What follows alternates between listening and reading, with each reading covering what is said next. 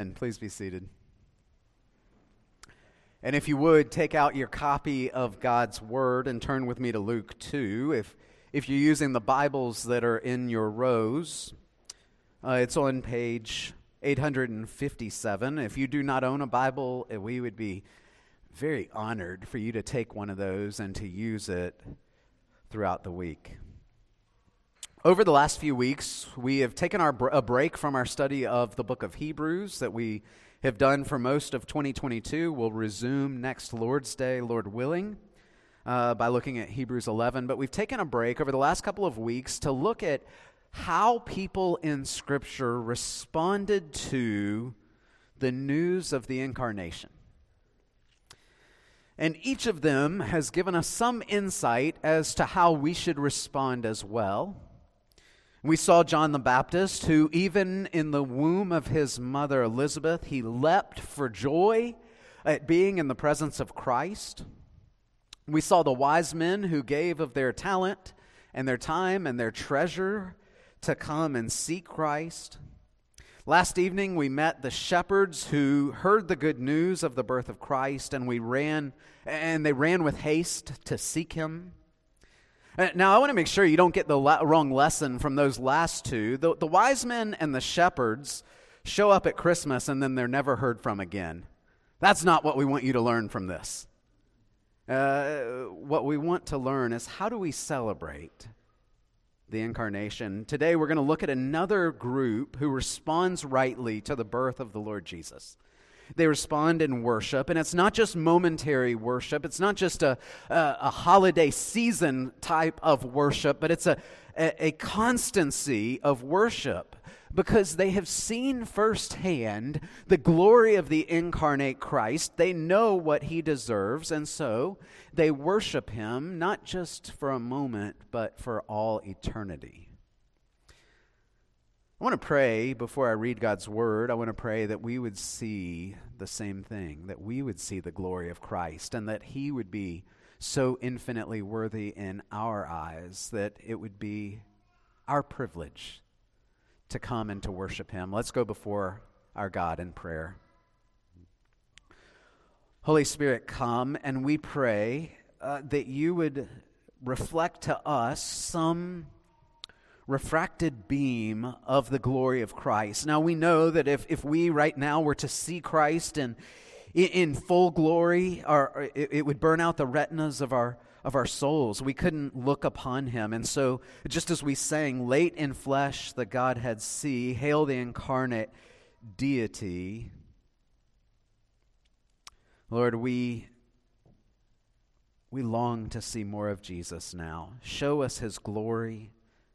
And would it so rapture us that it would be our privilege to worship Him not only at Christmas, not only on the Lord's Day, but now and always as the angels do. In Jesus' name, amen. Luke chapter 2, starting at verse 8. And in the same region, there were shepherds out in the field, keeping watch over their flock by night. And an angel of the Lord appeared to them, and the glory of the Lord shone around them, and they were filled with fear. And the angel said to them, Fear not, for behold, I bring you good news of great joy that will be for all the people. For unto you is born this day in the city of David a Savior, who is Christ the Lord. And this will be the sign for you you'll find a baby wrapped in swaddling cloths and lying in a manger. And suddenly there was with the angel a multitude of the heavenly host praising God and saying, Glory to God in the highest, and on earth peace among those with whom he is pleased. When the angel went away from them into heaven, the shepherds said to one another, Let's go over to Bethlehem and see this thing that has happened, which the Lord has made known to us. And they went with haste and found Mary and Joseph and the baby lying in a manger. And when they saw it, they made known the saying that had been told to them concerning the child. And all who heard it wondered at what the shepherds told them. But Mary treasured up all these things, pondering them in her heart. And the shepherds returned, glorifying and praising God for all they had seen and heard, as it had been told them. The grass withers, the flowers fade, but the word of our God will stand forever. If you were here last week, you know we looked at the story of the wise men, and I pointed out that the hymn, We Three Kings, that, that so many of us are familiar with, is it really is not reflective of, of the biblical story. We don't know that there were three, we don't know that they were kings, and we don't think that they were from the Orient. And so I told you we if we wanted the hymn to be a little bit more accurate, we'd have to rewrite it. And so the best I could come up with was We, indeterminate number of men of unknown employment of Orient, are not.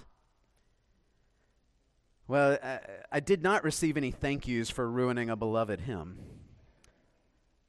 Uh, I'm sure that my translation of it left its mark on you, and some of you probably want to leave a mark on me for ruining the Christmas story. And so you're wondering, Pastor, how are you going to ruin this Christmas story for us today? I suppose you're going to tell me that the herald angels were not really singing, were they? Is that, is that what you want to ruin? That, that's a lot of songs, by the way. There's a lot of songs about the angels singing. You going to ruin that one for me as well? Well, funny you should ask. Because if you look at verse 13, the passage which I read, it, it doesn't say that they were singing glory to God in the highest but rather they were saying it. But I'm not going to ruin this hymn because I do think they were singing. In fact, I, there's a couple of reasons I think they were singing. One of them is that that word praising God is typically used for song. Certainly, you can praise God uh, just in speech, but it's most commonly used for singing. Secondly, there were a multitude of angels, and so it's not likely that they were all reciting the same saying, but rather that they were all singing together. And the third reason I think they were singing is that's, that's what angels do. Angels sing. When we see them again and again and in the scriptures, they, they're singing, not just at the Christmas story, but throughout eternity. Because singing is what you do when you've witnessed the glory of the incarnate Jesus. We're going to take a lesson this morning from the angels about how to celebrate the incarnation, and I want you to see three things. Three things about the angels. First, they sing with exultant joy. Second, they sing with evangelistic joy.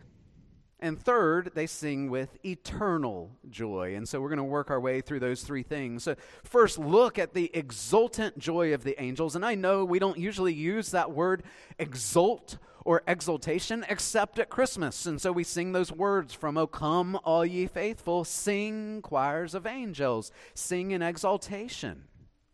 When we think about the angels singing in exultation, we're understanding that the angels are not just picking up their hymnals and singing drably through a song. Have you ever been guilty of that? You're just going through the motions. I, have done that. We have to be very careful about that because that's actually a way that we can break the third commandment of taking the Lord's name in vain, saying things that we really don't mean or, or that our hearts are not believing. But the angels have never done that. They sing with joy that is unparalleled when compared with anything else on this earth. You know, all, while all the holy angels have all had joy from being in the presence of God, their joy at the incarnation seems to be increased even more because they understood that with the coming of Christ, it guaranteed God's triumph over the kingdom of darkness. They understood that this baby, born in Bethlehem, is the seed of the woman promised way back in Genesis 3 in the garden, who would come one day to crush the head of the serpent. They came, these angels have come in exultation to proclaim victory, much like you Clemson fans have done uh, the last seven years of Sundays after Thanksgiving. Until this year, God gave me a little bit of reprieve this year. But you know what it is to sing in exultation. It's a proclamation of victory. And this one angel comes and gives them good news that the child has come. But even his lone voice is not enough to adequately express the joyous magnitude of the situation.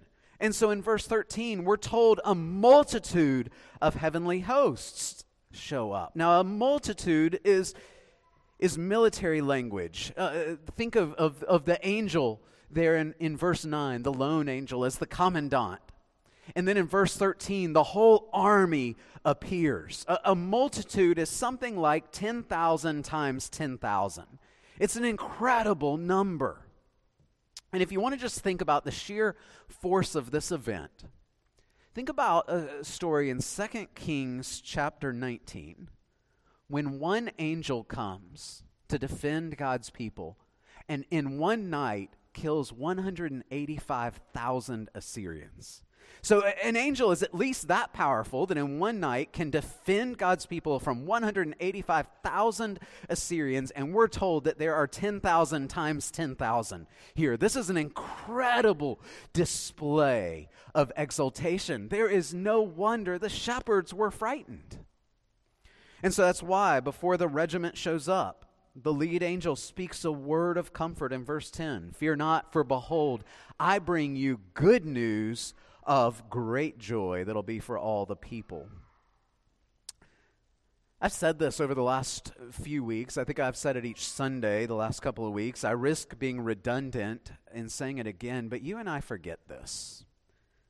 The most joyful people in the Christmas story are those whom we see serving and worshiping God.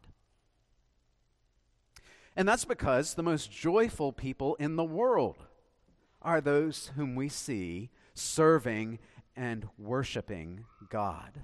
You know, the holy angels do not care about material goods. They don't care about rank or title or reputation. What they care about is serving and glorifying Christ.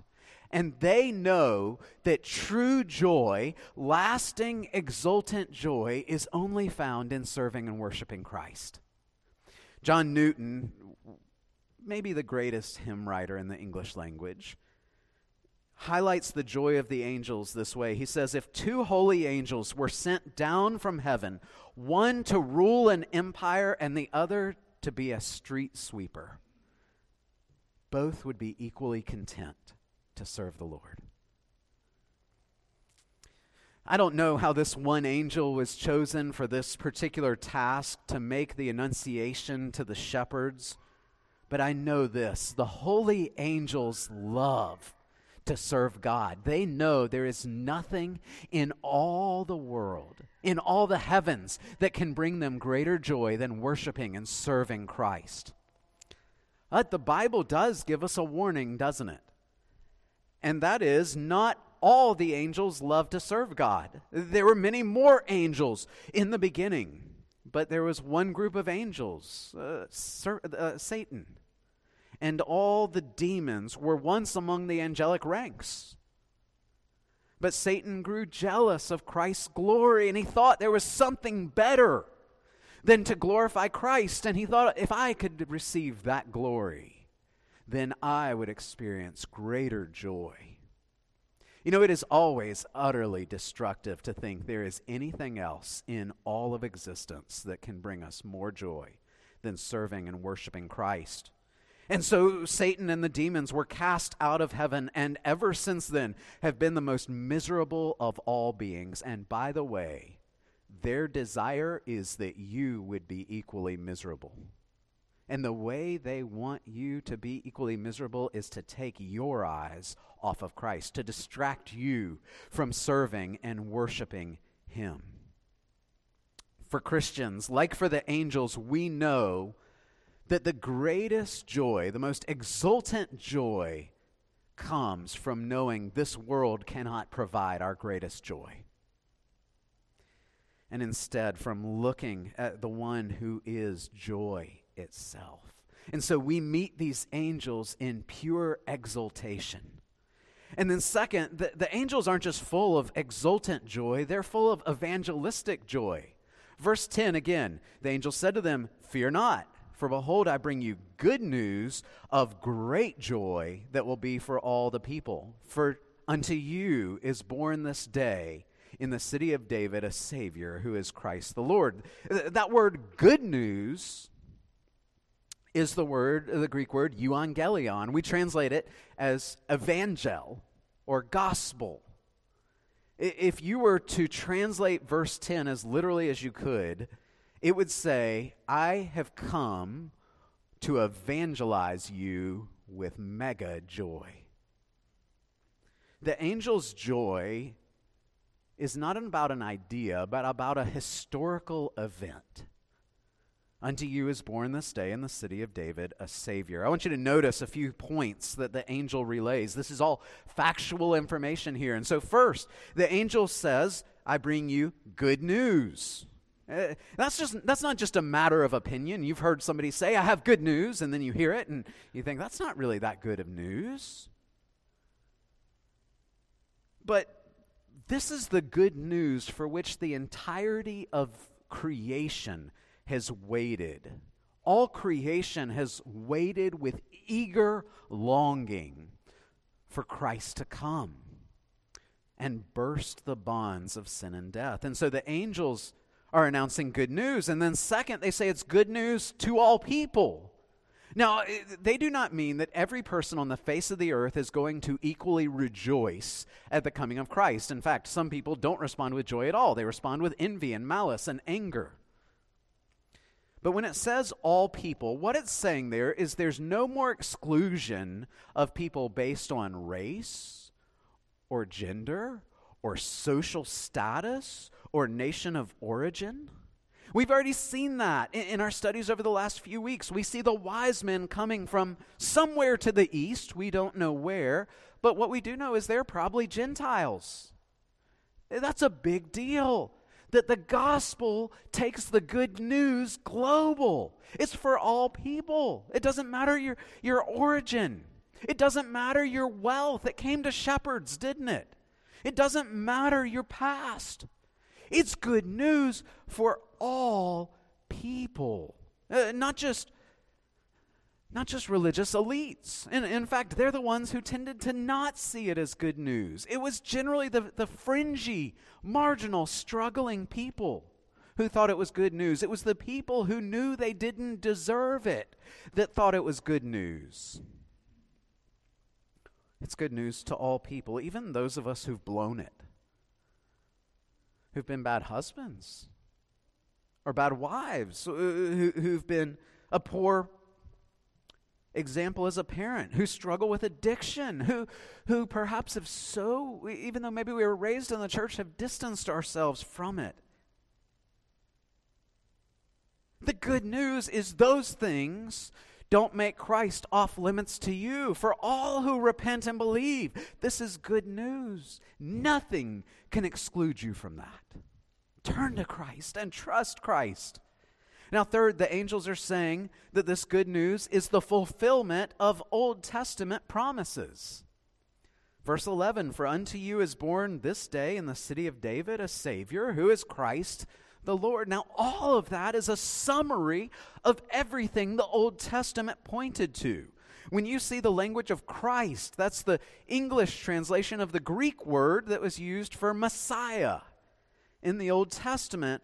And, and what he's saying is this that, that Bethlehem, just as it was promised through Micah 600 years ago, Bethlehem is the landing pad, the birthplace of the Son of God, just as God promised. And fourth, this good news is about a person. This baby in Bethlehem is, is a true baby in every way. He's not an idea, he's not a system, He's not a religious ex- experience. He's a newborn baby who makes noises and who cries when he gets hungry. Uh, crying's not sinful. It's a reminder that Jesus was, was truly human in, every way that is essentially human. There was no halo around his head, no physical marks that would distinguish him from any other baby. And yet, this little baby person laying here is also the second person of the Trinity. He himself has been God forever.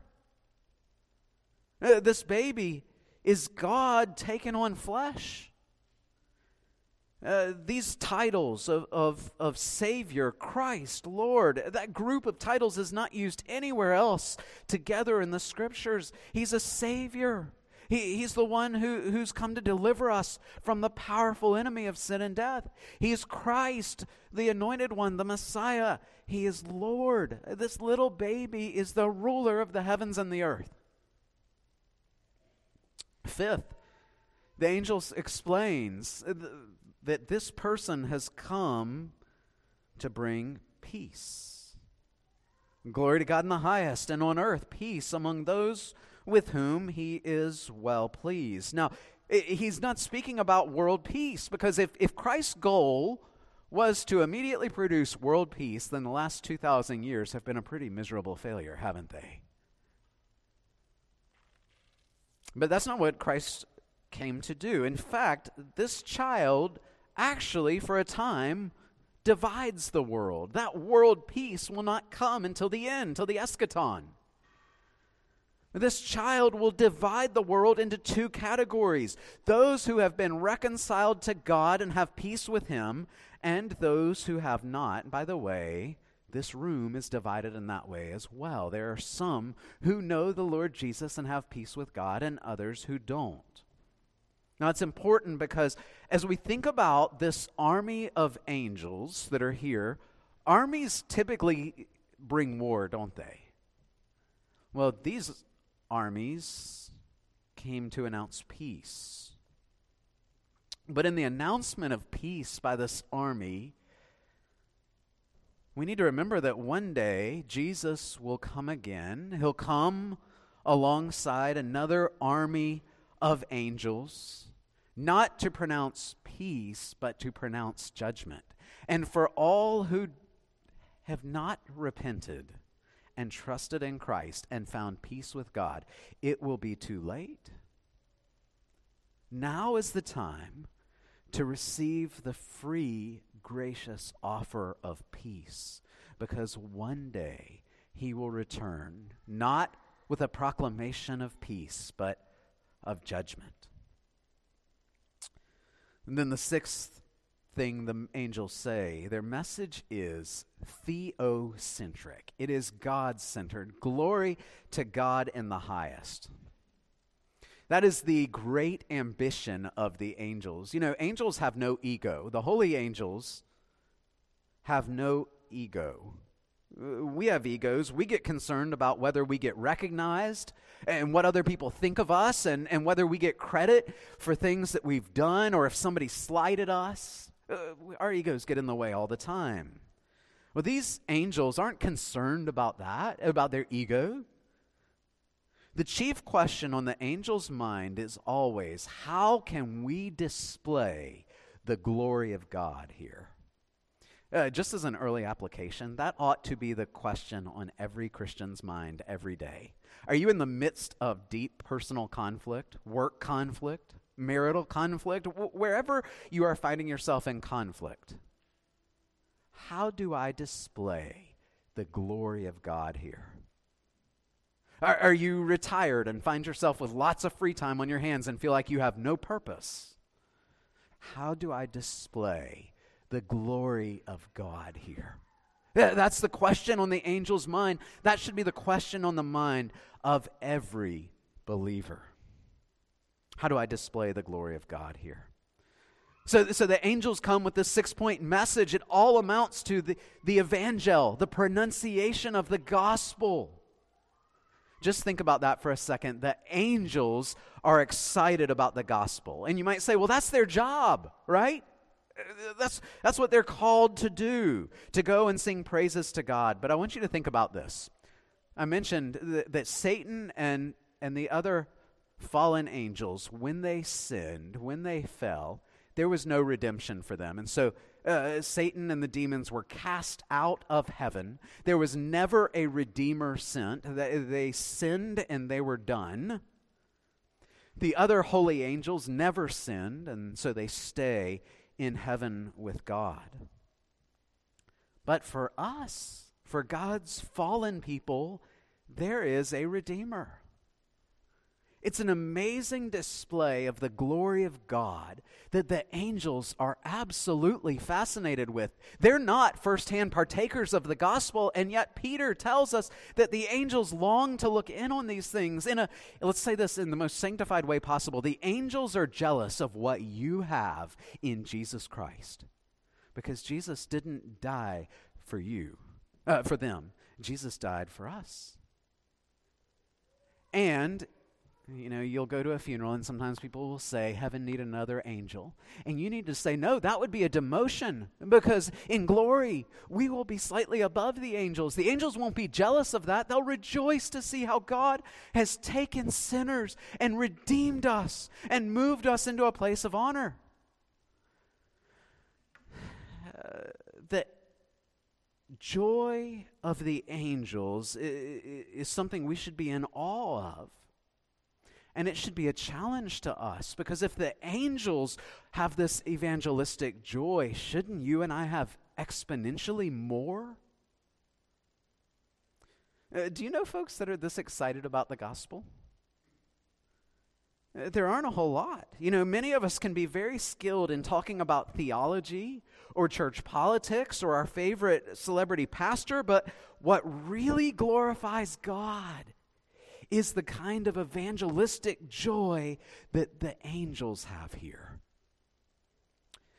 And, my friends, there is no reason these angels ought to be more excited about the gospel than you or me.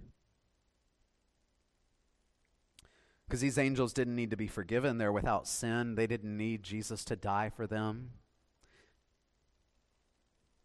They never rebelled against God. You and I should never let the angels outpraise us.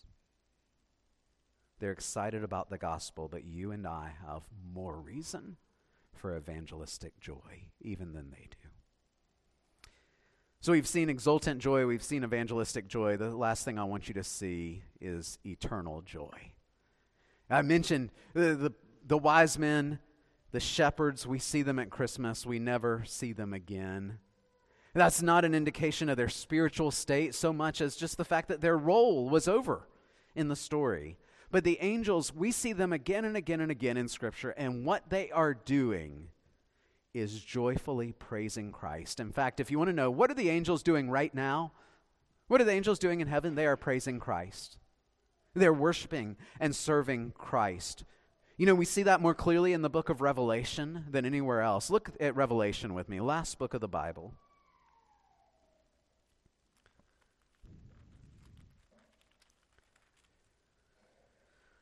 And we're just going to skim through a few passages. Look at Revelation 5. Uh, I want you to see what the angels are doing right now. Verse 11.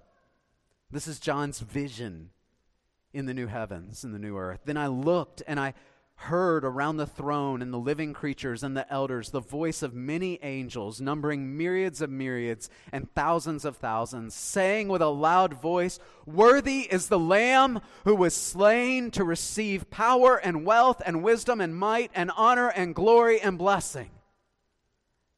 And I heard every creature in heaven and on earth and under the earth and in the sea and all that is in them saying, To him who sits on the throne and to the Lamb be blessing and honor and glory and might forever and ever. It's eternal joy. Nobody's compelling the angels to do this. They've seen the glory of Christ, and it's their pleasure and their privilege to praise him. Flip over uh, chapter, uh, two chapters, Revelation 7. Verse 11. And all the angels were standing around the throne and around the elders and the four living creatures, and they fell on their faces before the throne and worshiped God, saying, Amen. Blessing and glory and wisdom and thanksgiving and honor and power and might be to our God forever and ever. Amen. And then you turn over one more, Revelation 19. This is an amazing passage about the marriage supper of the Lamb. Verse 6 Then I heard what seemed to be the voice of a great multitude, like the roar of many waters, and like the sound of mighty peals of thunder, crying out, Hallelujah! for the Lord our God, the Almighty, reigns.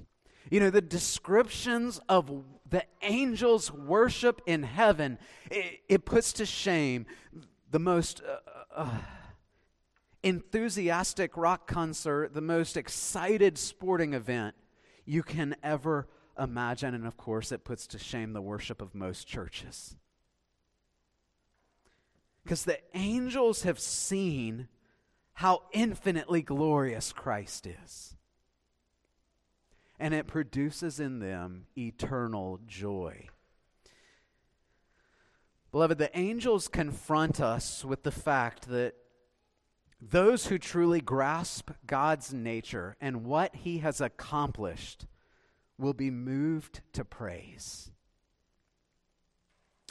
One author writes that those who dwell with God in heaven constantly break forth in song, overwhelmed with joy and adoration by his perfections in himself and by his awesome achievements in creation and redemption.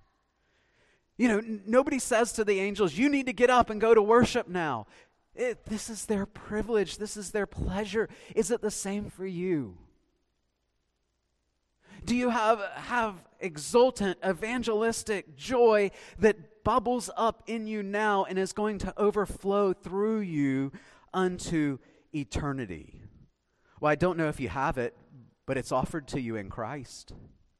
And the more you fix your eyes upon Christ, the more that joy becomes reality for you and me.